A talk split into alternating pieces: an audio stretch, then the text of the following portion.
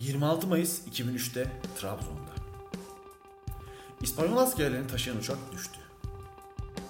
Tüm mürettebat ve askerler yaşamını yitirdi. Bir NATO görevi için Afganistan'a gönderilen 62 İspanyol askeri yurtlarına dönüş için yola koyulmuşlardı. NATO onlar için Ukrayna menşeli bir Yakovlev 42D uçağı kiralamıştı. Bu uçak Afganistan'dan İspanya'ya tek depoyla uçamazdı ve bu yüzden iki ya da üç kez yakıt alması gerekecekti.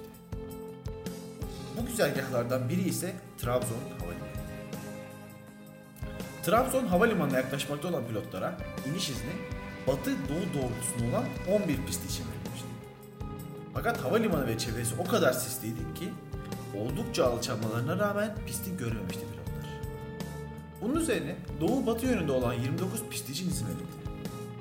Az önceki yönleri neden verdiğimi düşünmüş olabilirsiniz. Aslında birazdan söyleyeceğim şeyleri hayal etmeniz için de. Burada e, denizin de kuzeyde olduğunu hatırlatmak isterim. Tüm iniş öncesi hazırlıklarını ve çalışmalarını 11 pistine göre yapmış olan pilotlar şimdi muhtemelen olası bir başarısız inişte uçağın dümenini so- sola kırıp deniz üzerinden tekrar bir iniş denemesi yapmak üzere programlanmışlardı kafalarında. Fakat tam ters yöndeki 29 pistine ikinci bir iniş gerçekleştirip başarılamayınca tekrar denemek için dümeni sağa kırıp deniz üzerinden dönmeleri gerekirken muhtemelen yoğun sesin verdiği yön duygusu kaybı ile yine dümeni sola kırmışlar ve Trabzon'un içindeki dağlara doğru yönelmişlerdi. Ve bu son hatayı yaptıktan yalnızca birkaç dakika sonra Maçka ilçesindeki Pilav Dağı'na çakıldılar. Kazanın hemen ardından arama kurtarma çalışmaları başladı. Fakat enkazın konumu nedeniyle yetkililerin ulaşması hayli uzun sürmüş. Yakınlardaki bir köyün imamı olan Sayit Topçu ise bir kahraman gibi ortaya çıkacaktı. Arabasını atlayan İmam Said hemen kaza alanına gitmişti. Kazazedelerin yanan bedenlerinin yanındaki kalan eşyalarını enkazdan kurtarmıştı ve onları İspanya'ya, askerlerin ailelerine göndermek için toplamaya koyulmuştu. Şimdi İmam Said öylesine bir şey yapmıştı ki İspanyol hükümeti seçimini etkilemişti. Çünkü İspanya Savunma Bakanlığı cesetlerin teşhisinin künyelerden yapıldığını iddia etmişti. Fakat bir şeyden haberleri yoktu. İmam Said künyeleri çoktan ailelere göndermişti. Tabi İspanyol kamuoyunda bu duyulduktan sonra seçimi kazanması beklenen sağ partinin yani o anki iktidar olan aslında sağ partinin değil sol partinin seçimi kazandığı da iddia ediliyor şu an. 2017 tarihli bir Anadolu Ajansı haberine geleceğim şimdi.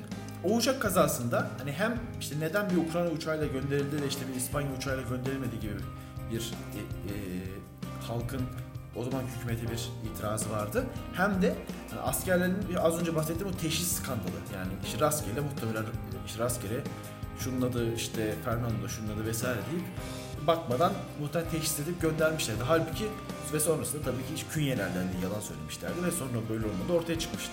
İşte bu skandal olayları tekrar alevlenmiş ve 2017 yılında yeni hükümet tarafından açıklanan raporda kazanın ve ölümleri suçlusu olarak o günkü hükümet ve savunma bakanlığı gösterilmiş.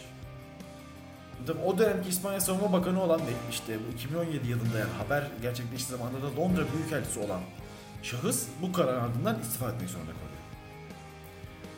Kazazediler için yapılan anıtı Trabzon Maçka ilçesi sınırlarında İspanya-Türkiye dostluk anıtı tabelalarını takip edip ziyaret edebilirsiniz.